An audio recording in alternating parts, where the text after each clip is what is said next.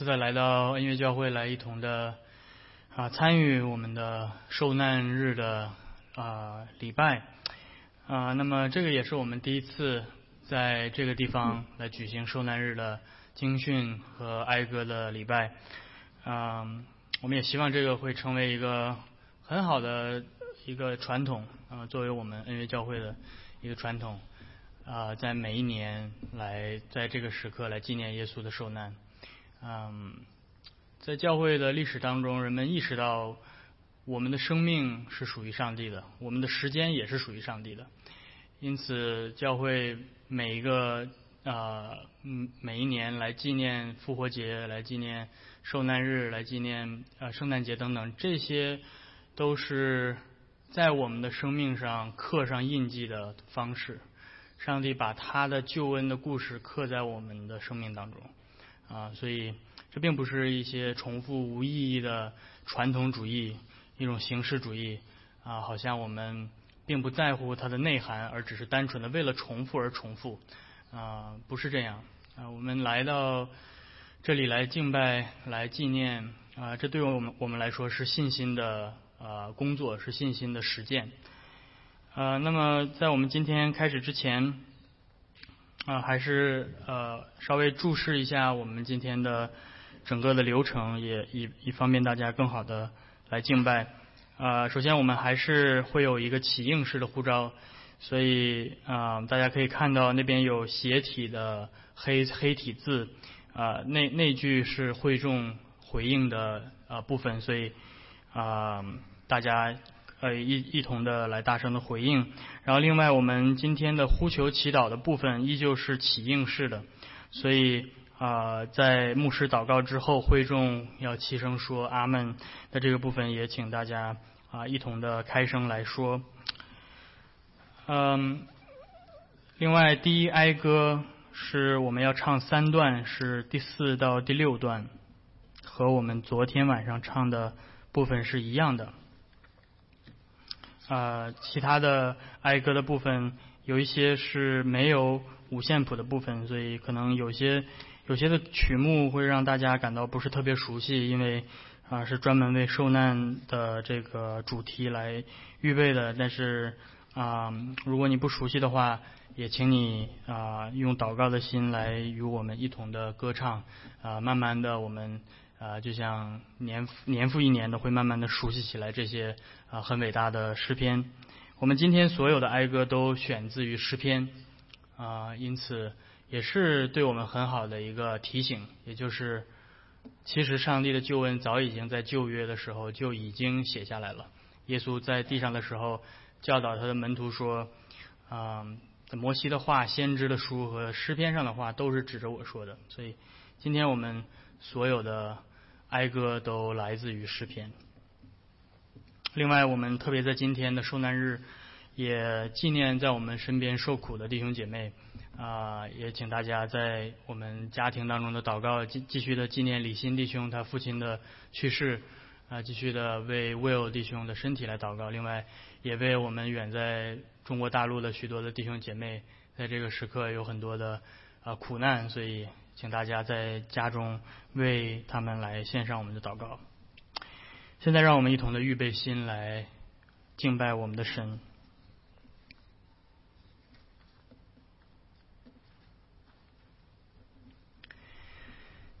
弟兄姐妹们，今天晚间我们一同来到上帝面前来纪念我们的主耶稣在两千多年前为我们啊被害，为我们钉在十字架上。所以我们今天要用诗篇一百一十八篇的来起应回应上帝的呼召，我们一同的站立在他的面前，我们一同的起立。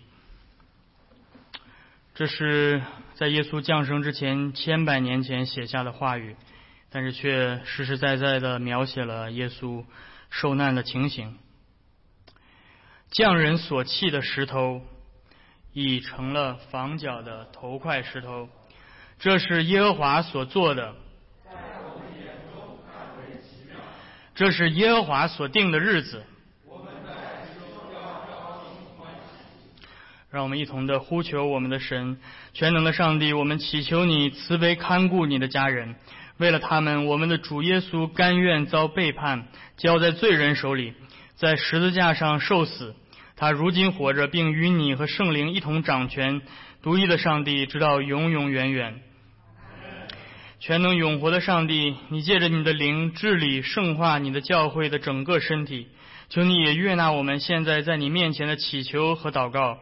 我们为一切属你的神圣教会中的人祈求，好叫每个肢体在他的呼召和服饰中，能够真正敬虔的侍奉你，奉救主耶稣基督的名。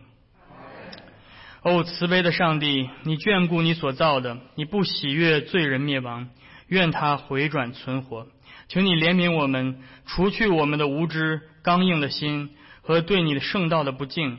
求你将我们带入你的羊群，还要叫我们能与一切的渔民同得救恩，同归于一个大牧人耶稣基督我们的主。他永远的活着，与你和圣灵一同掌权。独一的上帝，你的国度永无穷尽。弟兄姐妹们，今天晚上你的神问候你说：“愿平安恩惠从父神和主耶稣基督归于你们众人。”阿门。让我们继续的站立，用三圣颂来祈求上帝今晚垂怜我们。生在上帝，生在全能者，生在不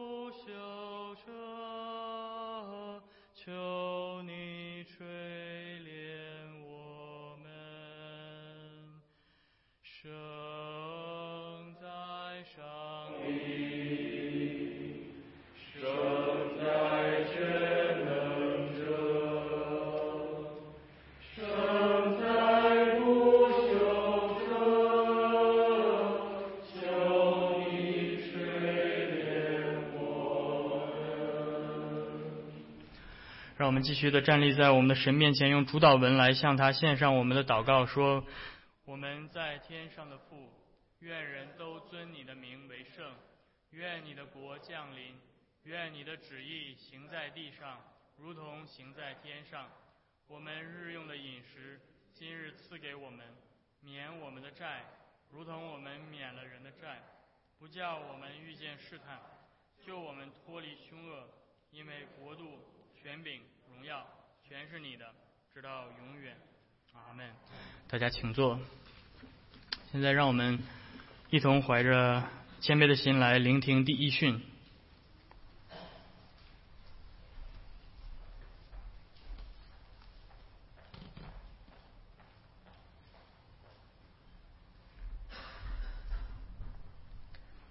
第一训背叛，马太福音二十六章四十七节到五十六节。说话之间，那十二个门徒里的犹大来了，并有许多人带着刀棒，从祭司长和民间的长老那里与他同来。那卖耶稣的给了他们一个暗号，说：“我与谁亲嘴，谁就是他。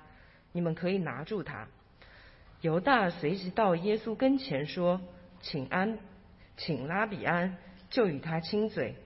耶稣对他说：“朋友，你来要做的事就做吧。”于是那些人上前下手拿住耶稣。有跟随耶稣的一个人伸手拔出刀来，将大祭司的仆人砍了一刀，削掉了他一个耳朵。耶稣对他说：“收刀入鞘吧，凡动刀的必死在刀下。你想我不能求我父现在为我差遣十二营多天使来吗？若是这样，经上所说事情必须如此的话，怎么应验呢？”当时耶稣对众众人说：“你们带着刀棒出来拿我，如同拿强盗吗？我天天坐在店里教训人，你们并没有拿我。但这一切的事成就了，为要应验先知书上的话。当下门徒就离开他逃走了。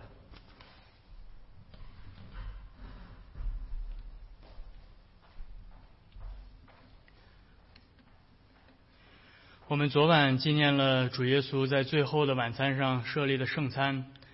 就在那个晚上，犹大提前的走了，然后耶稣跟其他的十十一个门徒啊、用完了晚餐之后，他们到科西玛尼园去祷告。这一切都似乎按照犹太人的传统很正常的在进行着。但是就是在那个漆黑的科西玛尼园里，当所有的人都熟睡的时候，悲剧开始了。是的，耶稣受难的起头所经历的第一步就是背叛。还在几个小时之前，他和门徒们，包括犹大，在一起共进晚餐。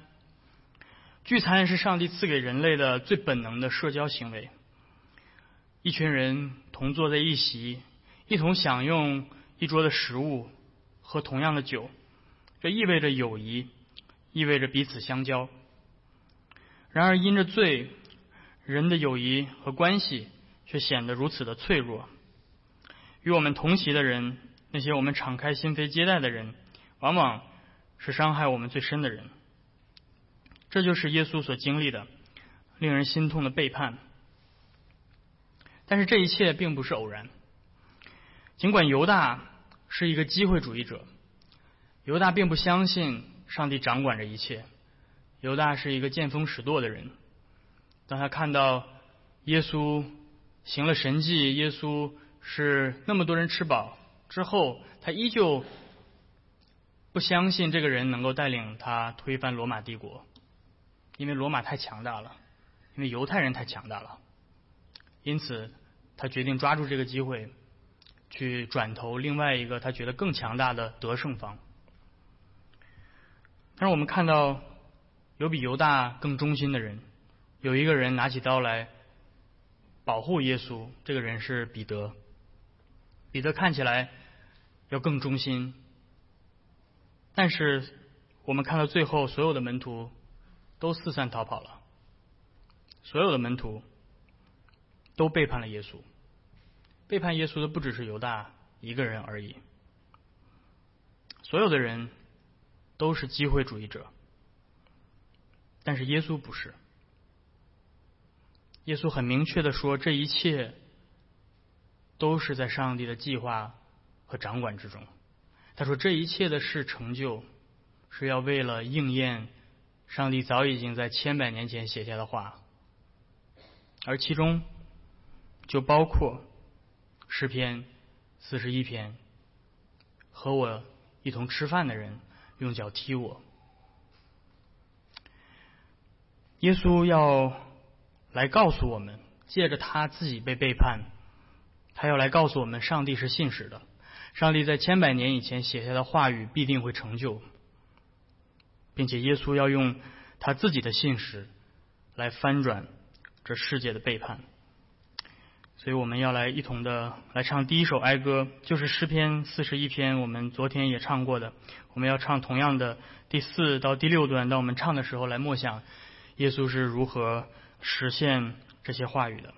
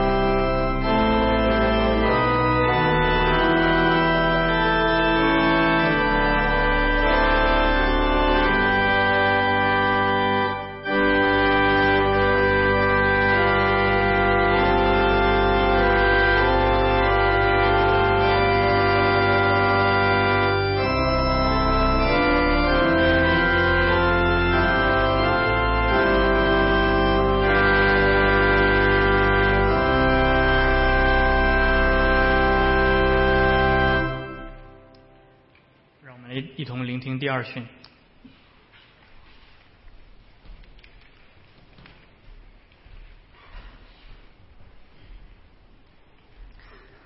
第二训受审，约翰福音十八章二十八到四十节。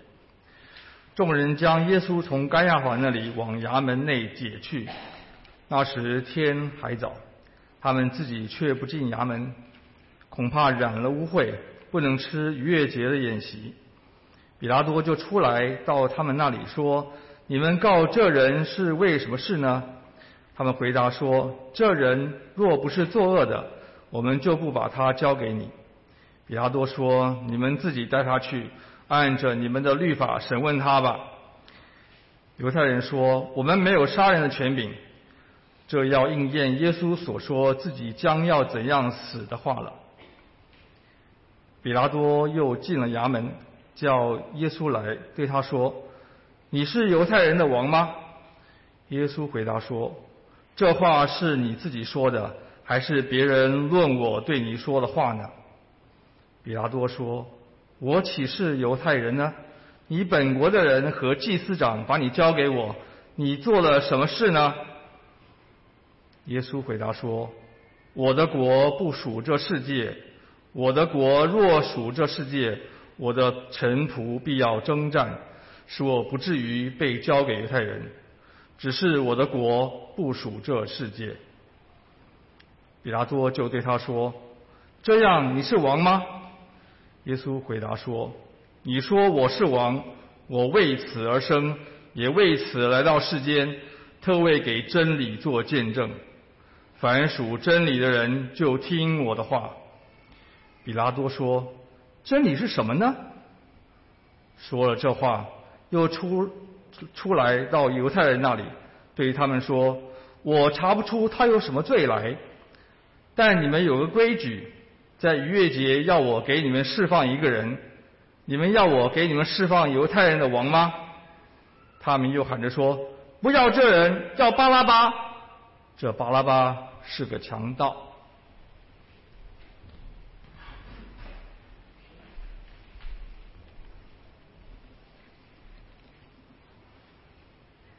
这是耶稣在地上受审的过程。他先在。大祭司的公会里面受审，现在又被押到了罗马总督府里，受比拉多的审讯。这些犹太人，他们认为罗马的外邦人是污秽的，所以他们甚至不愿意踏进总督府的大门，因为他们自己认为自己是干净的，但是他们却没有看到他们的内心充满了罪恶和污秽。他们想要借着这些污秽的罗马人杀掉耶稣。在罗马的统治之下，当他们说我们没有杀人的权柄的时候，他们并不是在指十诫，他们指的是罗马人的法律。在罗马人的法律之下，只有罗马人、罗马政府才有权执行死刑。对于比拉多而言，这一大早晨的。来了这么多人在他的府门口闹，他实在没有心思去处理这些无知的犹太人的内部纷争。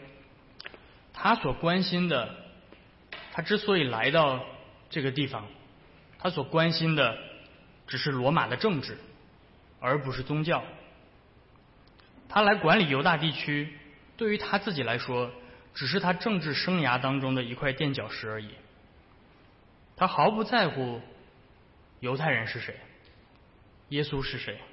上帝是谁？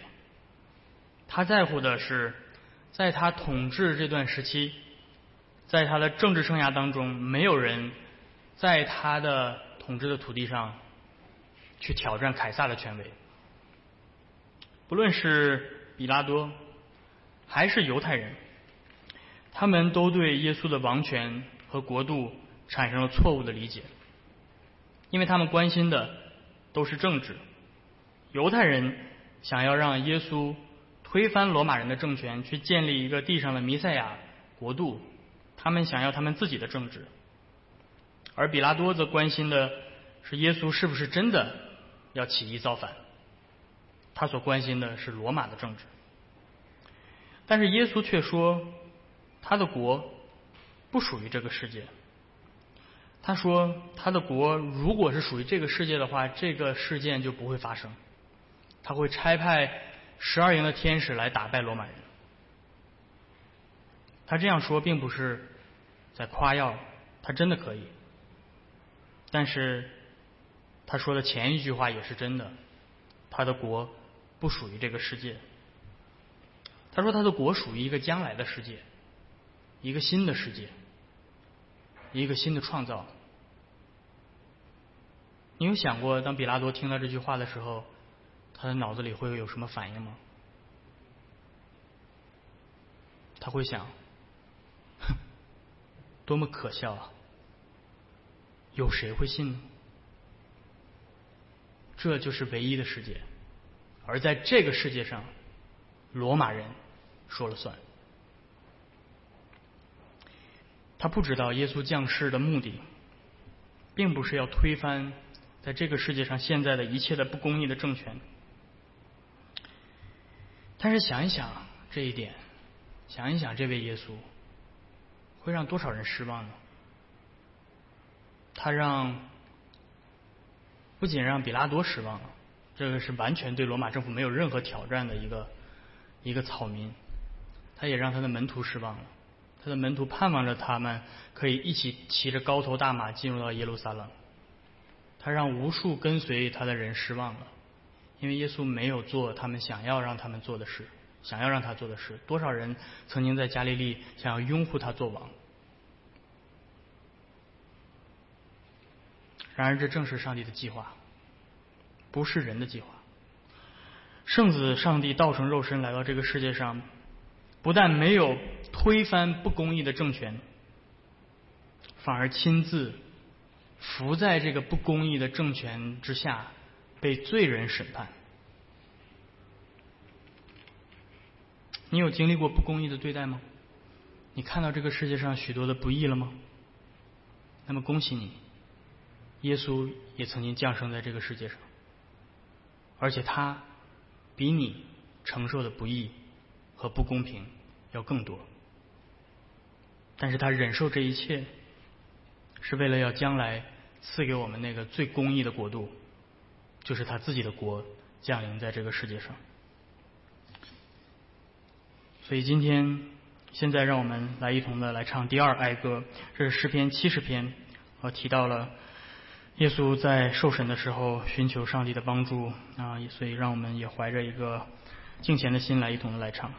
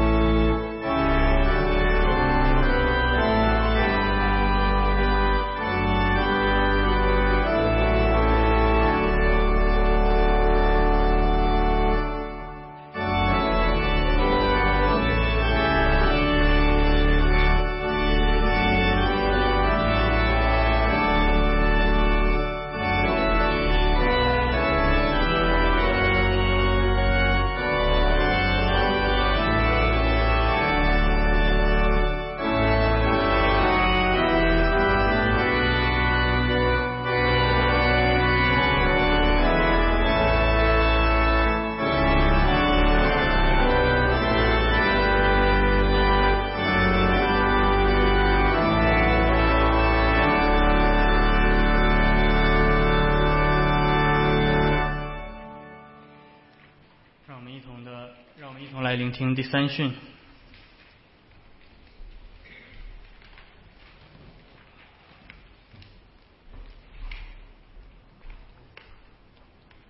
第三训鞭打，马太福音二十七章二十四到三十一节。比拉多见说也无济于事，反要生乱，就拿水在众人面前洗手，说：“流这一人的血，罪不在我，你们承当吧。”众人都回答说：“他的血归到我们和我们的子孙身上。”于是比拉多释放巴拉巴给他们，把耶稣鞭打了。交给人钉十字架，巡抚的兵就把耶稣带进衙门，叫全营的兵都聚集在他那里。他们给他脱了衣服，穿上一件朱红色袍子，用荆棘编做冠冕戴在他头上，拿一根苇子放在他右手里，跪在他面前戏弄他说：“恭喜犹太人的王啊！”又吐唾沫在他脸上，拿苇子打他的头。戏弄完了，就给他脱了袍子，仍穿上他自己的衣服，带他出去，要钉十字架。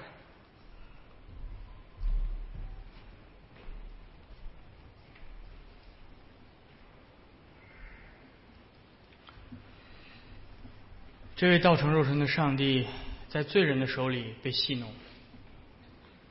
在罗马人的手下被嘲弄。这是怎样的一位上帝？罗马人的刑罚十分的残酷。常规的罗马行刑的程序里，在钉十字架之前，会有对犯人的鞭刑。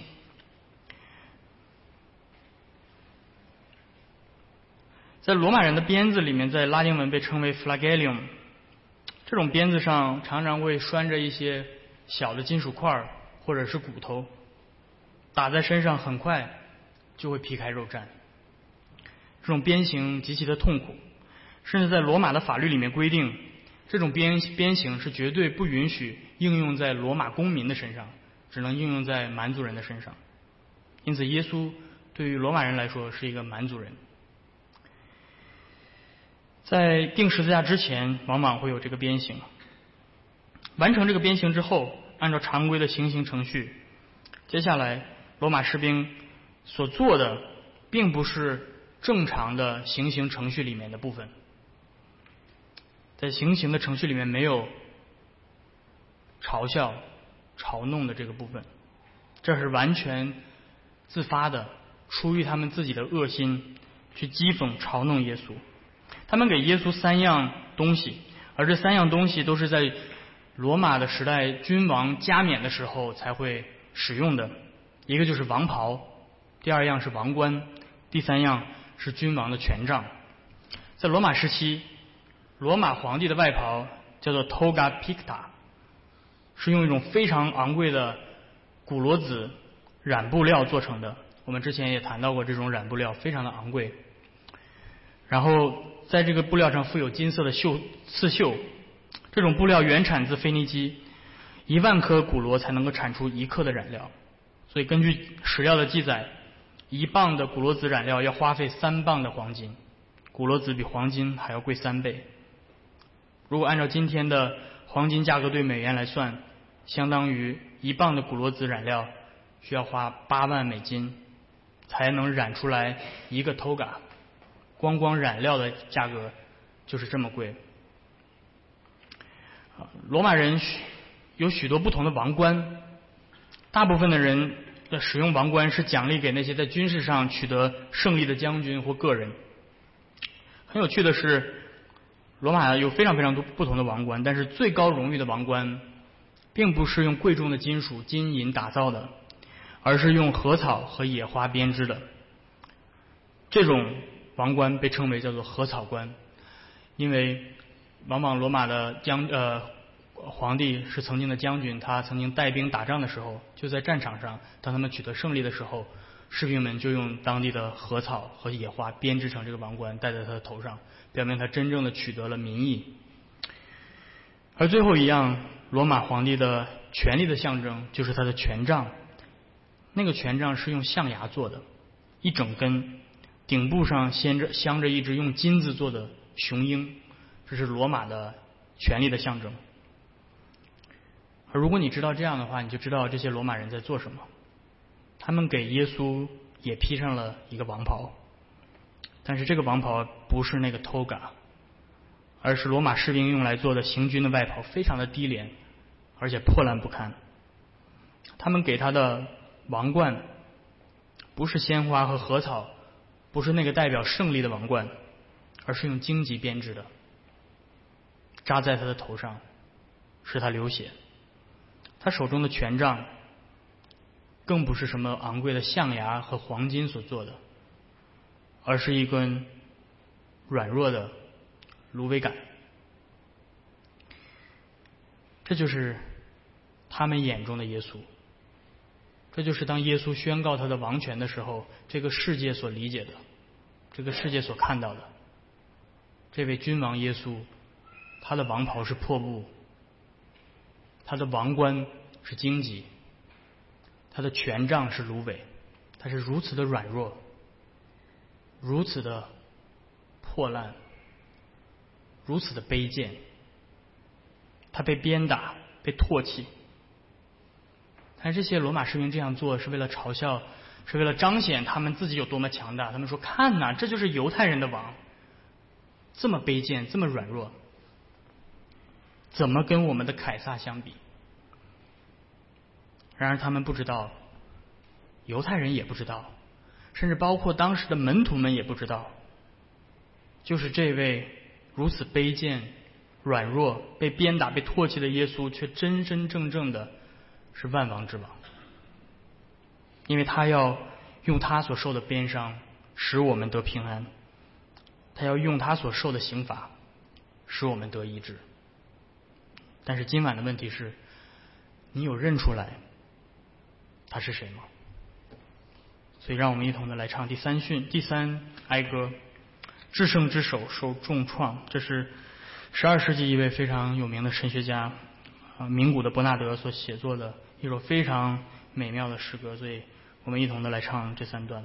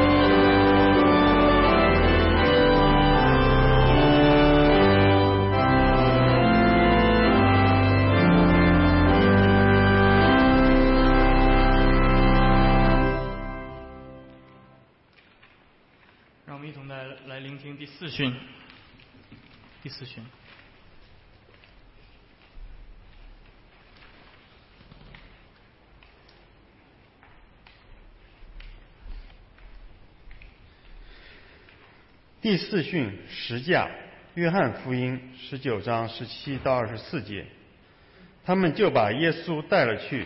耶稣背着自己的十字架出来，到了一个地方，名叫骷髅地，希伯来话叫各个他。他们就在那里钉他在十字架上，还有两个人和他一同钉着，一边一个，耶稣在中间。比拉多又用牌子写了一个名号，安在十字架上，写的是“犹太人的王，拿撒勒人耶稣”。有许多犹太人念这名号，因为耶稣被钉十字架的地方与城相近，并且是用希伯来、罗马、希腊三样文字写的。犹太人的祭司长就对比拉多说：“不要写犹太人的王。”要写他自己说我是犹太人的王。比拉多说：“我所写的我已经写上了。”兵丁既然将耶稣钉在十字架上，就拿他的衣服分为四份，每兵一份；又拿他的里衣。这件里衣原来没有缝，是上下一片织成的。他们就彼此说：“我们不要撕开，只要粘揪，看谁得着。”这要应验经上的话说，他们分了我的外衣，为我的里衣沾灸。丁丁果然做了这事。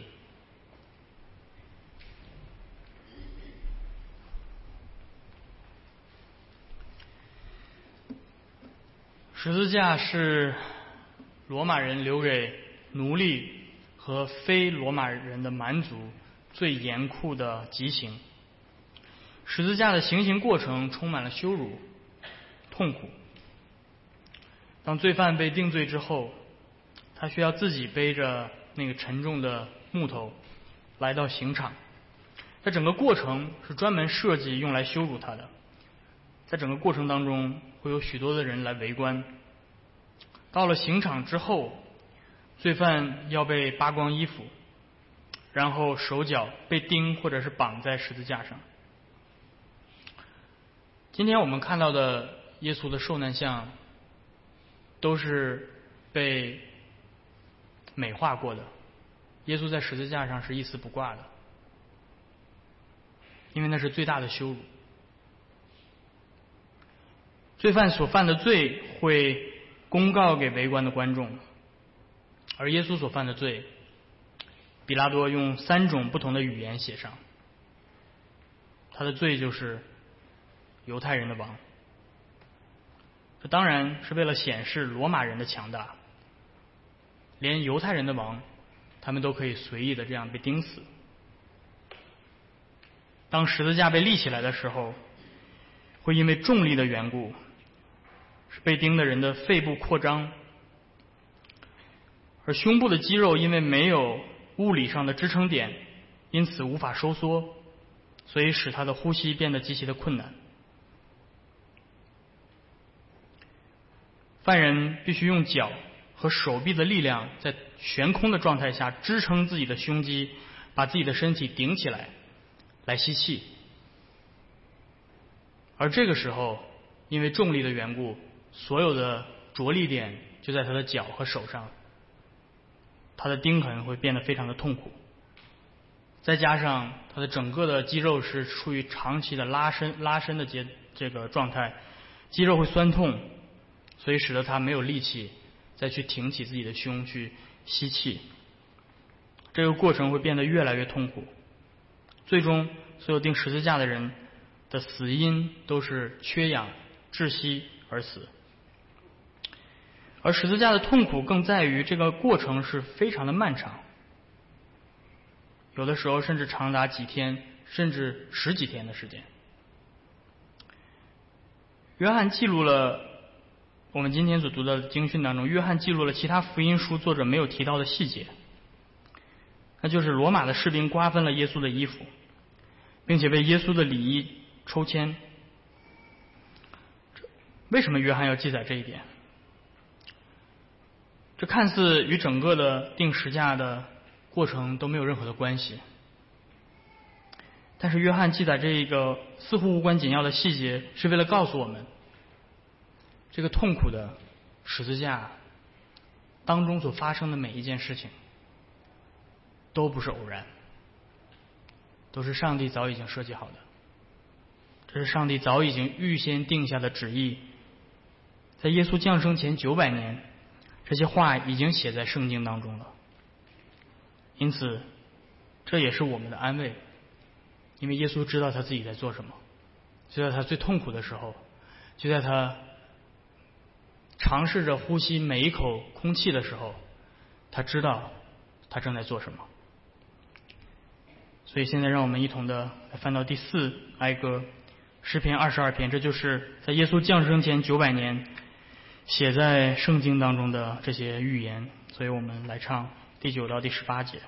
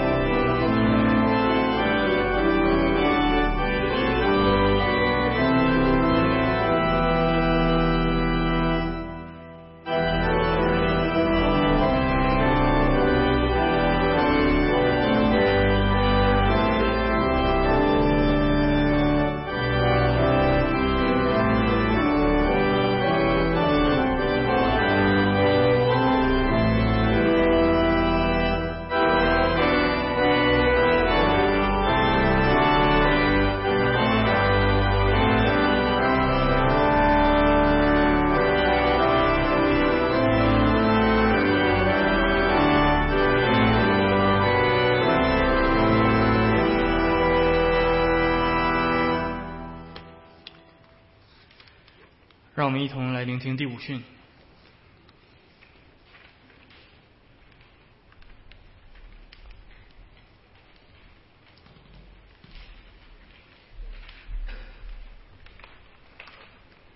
第五训离弃，马太福音二十七章四十五到四十九节。从五镇到深处，遍地都黑暗了。约在深处。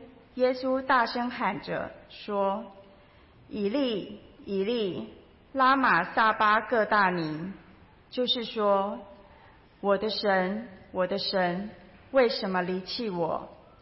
站在那里的人，有的听见就说：“这个人呼叫以利亚呢。”内中有一个人赶紧跑去，拿海蓉浇满了醋，绑在苇子上，送给他喝。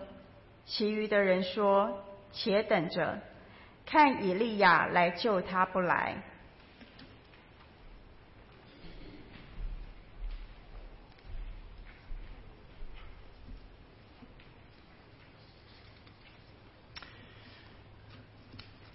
埃利埃利，拉玛扎纳布布达尼。这句话是人类能够发出的最痛苦的呼求。他说：“我的神，我的神，为什么离弃我？”耶稣在十字架上是用他的母语，并不是纯正的希伯来语，而是亚兰的方言喊出的这句话。这句话来自诗篇第二十二篇第一节：“我的神，我的神，为什么离弃我？为什么远离不救我？不听我的呻吟呢？”或许你会觉得，耶稣已经经历了最大的痛苦，就是他身边的朋友，他身边所有与他在一起的人，在这个时刻都离他而去了。他的门徒们，他的家人，所有的人都离弃他了。但是那一切从人来的离弃、羞辱、痛苦和藐视。都不如耶稣这句话所说的事实而来的痛苦更加的痛苦。那就是他在十字架上不单单是被人离弃，他在十字架上是被上帝离弃了，被他的上帝离弃了。而这个呼求同样是绝望中的信心。他不只是呼求说：“神呐，你为什么离弃了我？”他呼求的是什么？我的神啊，你依旧是我的神，哪怕这个世界都离弃了我，哪怕在这个十字架上是这样，但是你依旧是我的神。尽管上帝，你把一切的苦难加在我的身上。但是耶稣说：“我依旧坚定的信靠你。”这就是基督在十字架上喊出的这些话。今天，耶稣在十字架上与上帝分离，他被上帝遗弃，是因为他背负了我们所有人的罪，以至于我们今天可以不必担心上帝会离弃我们。我们今天在苦难当中，可以同样向上帝发出这个哀求。正是因为上帝在十字架上真的离弃了他的爱子耶稣基督，因此我们可以在这个被遗弃的爱子身身上永远不被上帝再次的遗弃。这是极大的奥秘，弟兄姐妹们，这就是福音极大的奥秘。上帝在十字架上真的舍弃了他的爱子。好把我们收养为他自己的孩子，好，好再也不会用他的愤怒、用他的审判来对待我们。这就是福音，这就是十字架，而这一切都在耶稣的那一句“我的神，我的神，为什么离弃我”，就在这一句里面，全都包含在这里。所以，让我们一同的翻到第五哀歌，我们也来一同的和耶稣一同唱。诗篇第二十二篇第一到第八节。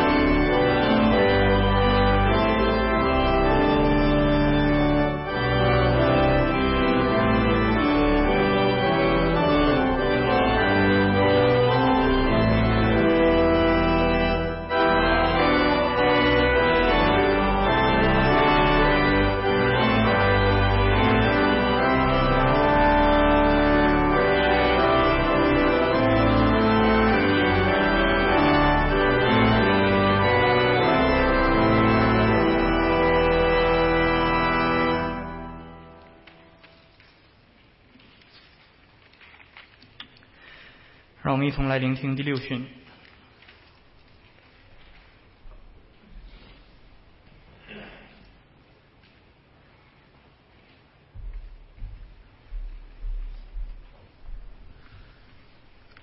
第六训死亡，路加福音二十三章四十四到四十九节。那时约有正午，遍地都黑暗了，直到出生，直到生出，日头变黑，店里的幔子从当中裂为两半。耶稣大声喊着说：“父啊，我将我的灵魂交在你的手里。”说了这话，气就断了。百夫长看见所成的事，就归荣耀于神，说：“这真是个异人。”聚集观看的众人见了这所成的事，都捶着胸回去了。还有一切与耶稣熟识的人和从加利利跟着他来来的妇女们，都远远地站着看这些事。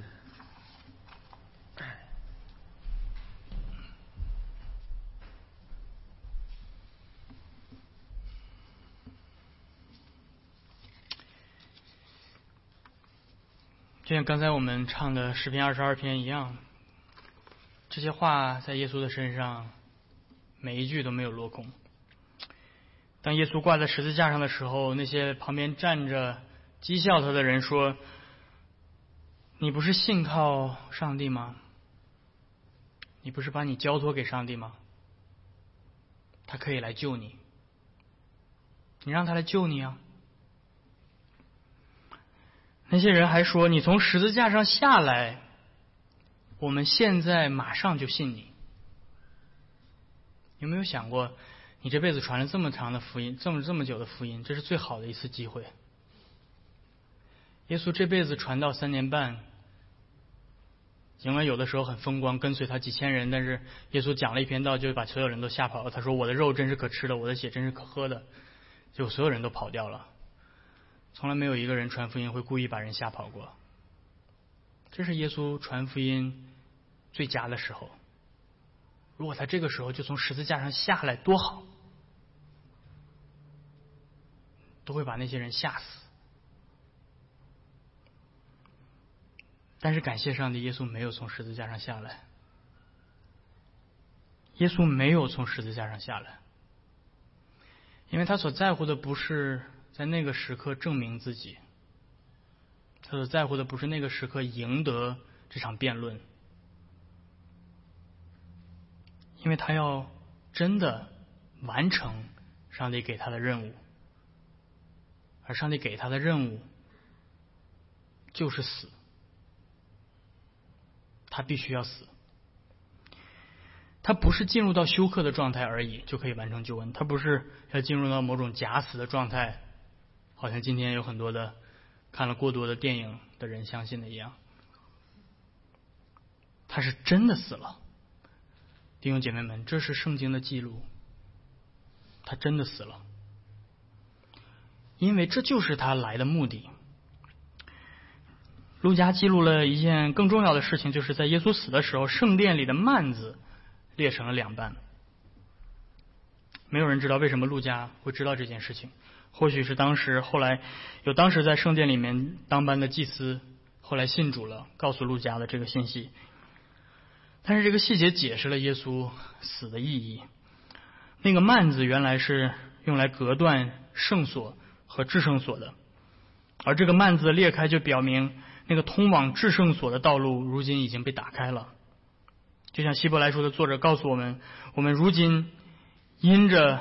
耶稣基督的血可以坦然的进入到至圣所里，接着他给我们开了一条又新又活的路，从幔子经过，然后他说这幔子就是他的身体。耶稣必须真的死去，才能够重新开启这条通往上帝乐园的道路，而他也做到了，他完成了父交给他的任务。这也是为什么我们的使徒信经里面会说：“我信耶稣基督，他在本丢比拉多的手下受难、受死，然后他接下来说埋葬。这句话所加上来的意思，我们的要理问答告诉我们，就是为了向我们确定耶稣真的死了。而耶稣在十字架上最后的一句话是诗篇三十一篇第五节，也是我们接下来要唱的这首哀歌。他说的最后一句话是：“父啊，我将我的灵魂交在你的手里。”这句话是犹太人的传统当中在睡前所做的一个祷告。在夜晚的时候，他们临睡之前要把自己交给上帝来保管、看顾他们的身体和灵魂。同样的，耶稣也在那一天进入到了死亡的黑夜当中。在他临走之前，作为一个优秀的犹太人，他也把自己的灵魂交给了他的天父。因此，我们不必惧怕，因为基督的死已经为我们开启了那条通往永生的门。当我们面临死亡的时候，我们也可以与基督一同说：“父啊，我将我的灵魂交在你的手里。”现在，让我们一同翻到第六哀歌，我们与基督一同的来唱这首歌：“我把我的灵魂交在你的手里。”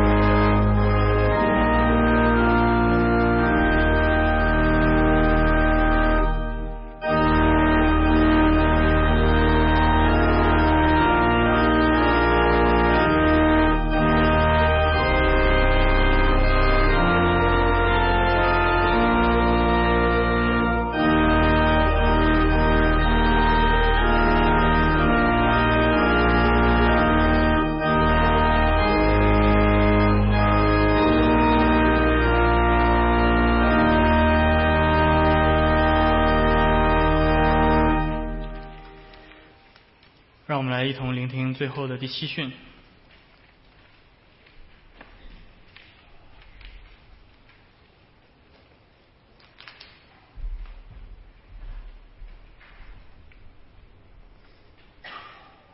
埋葬。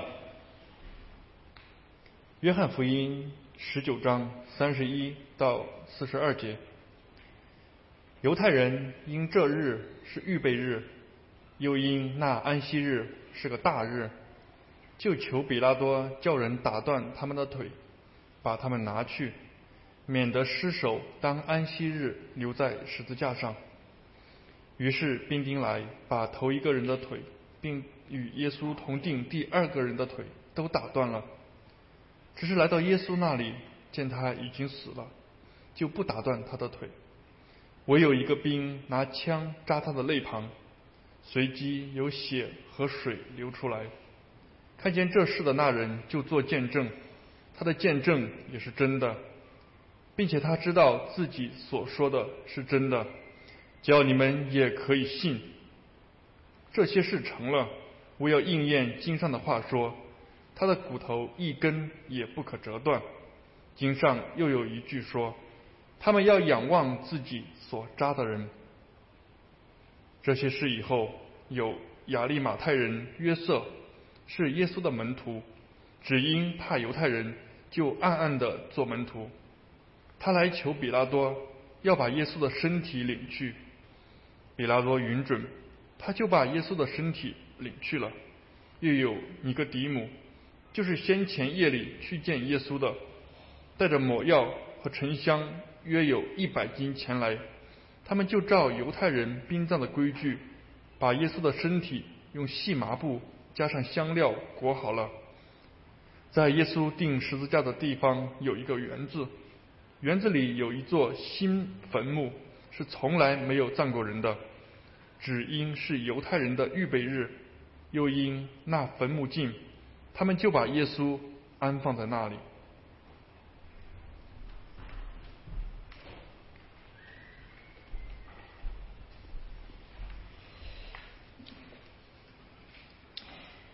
我们刚才提到过，罗马人的十字架的刑罚，有的时候往往会把人挂在十字架上几天甚至十几天，让他们的尸体甚至暴露在空气当中去腐烂。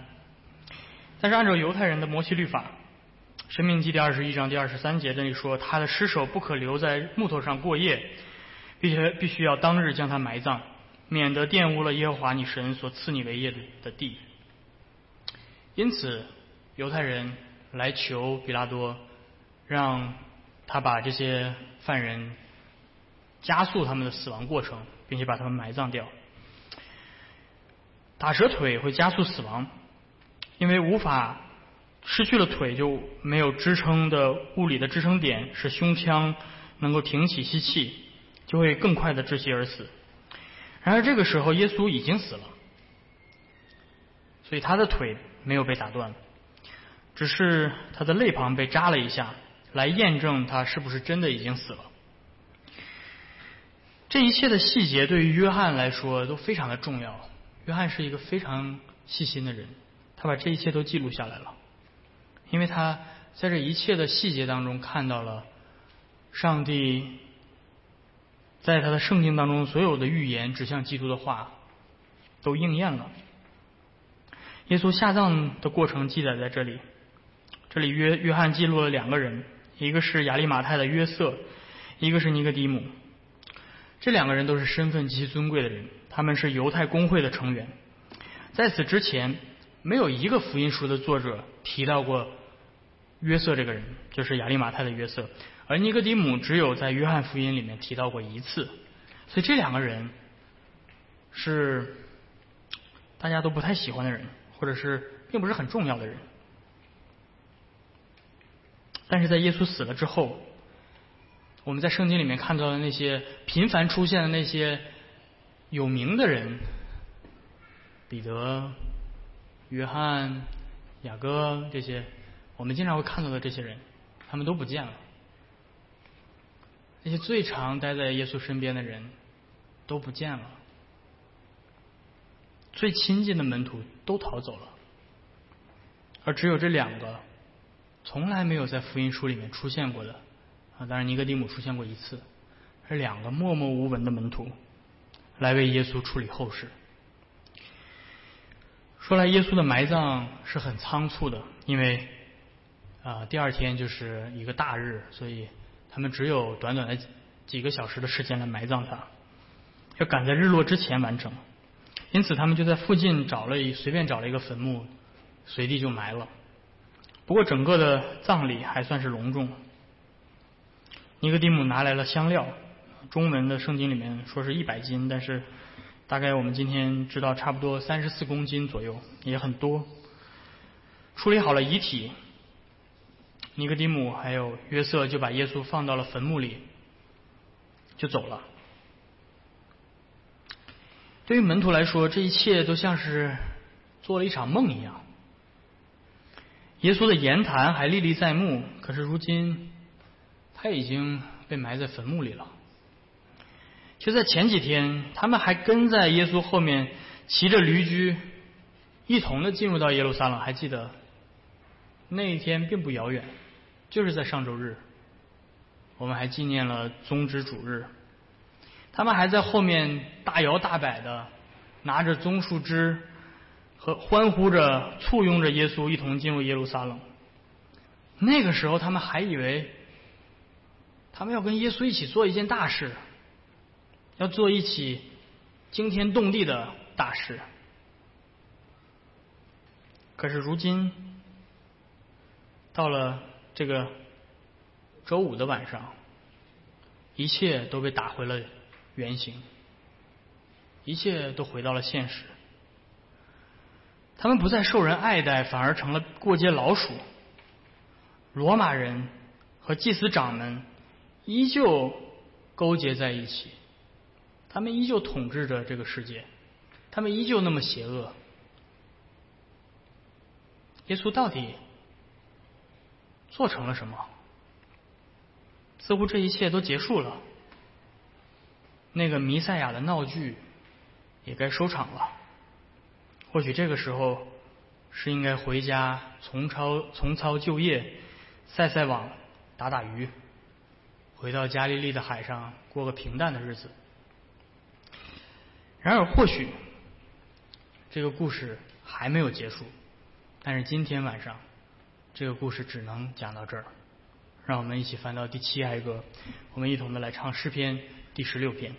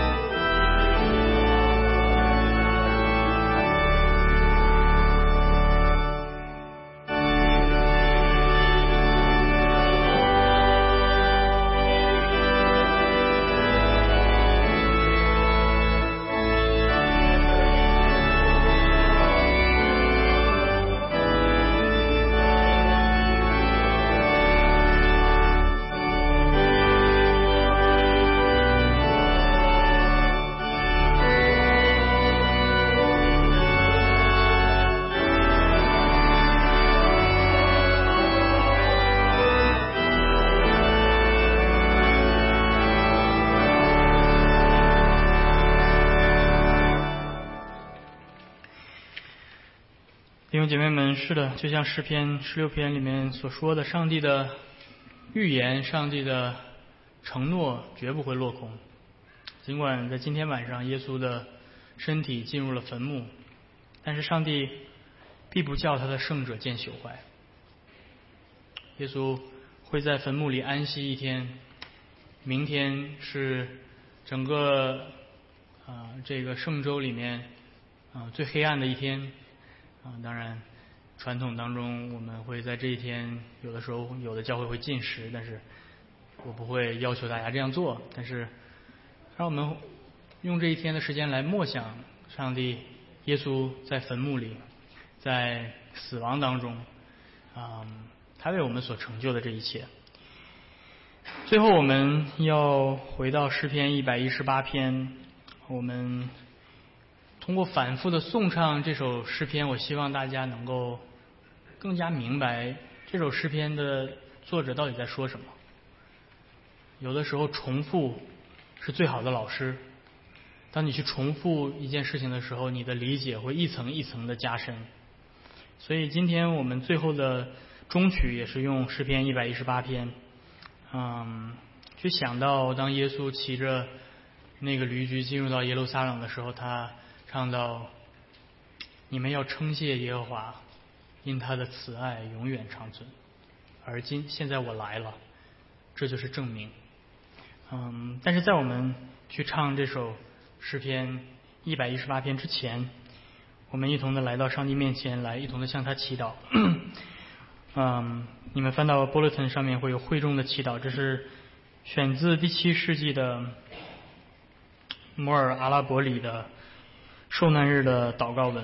所以我们一同的来到上帝面前来向他祈祷。我们一同祷告说：“哦，美善的耶稣，今天你为了我们，没有向转脸躲避羞耻与唾弃。”哦，耶稣，我们的救赎主啊！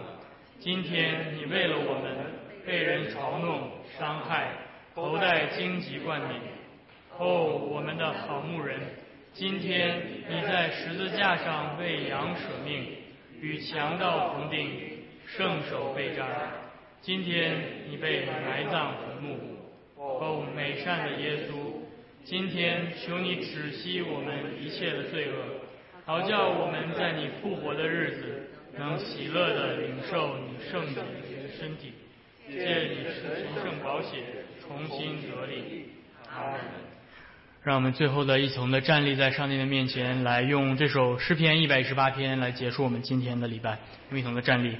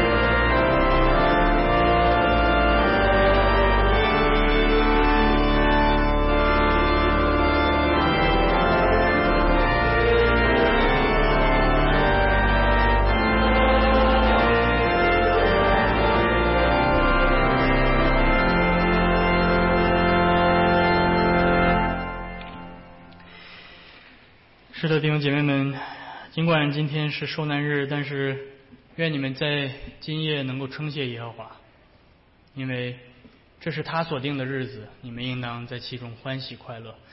按照在教会传统当中，往往在受难日的这这个晚上，教会是不会举手祝福你们的。但是我觉得在今天晚上，你们更应该领受上帝的祝福。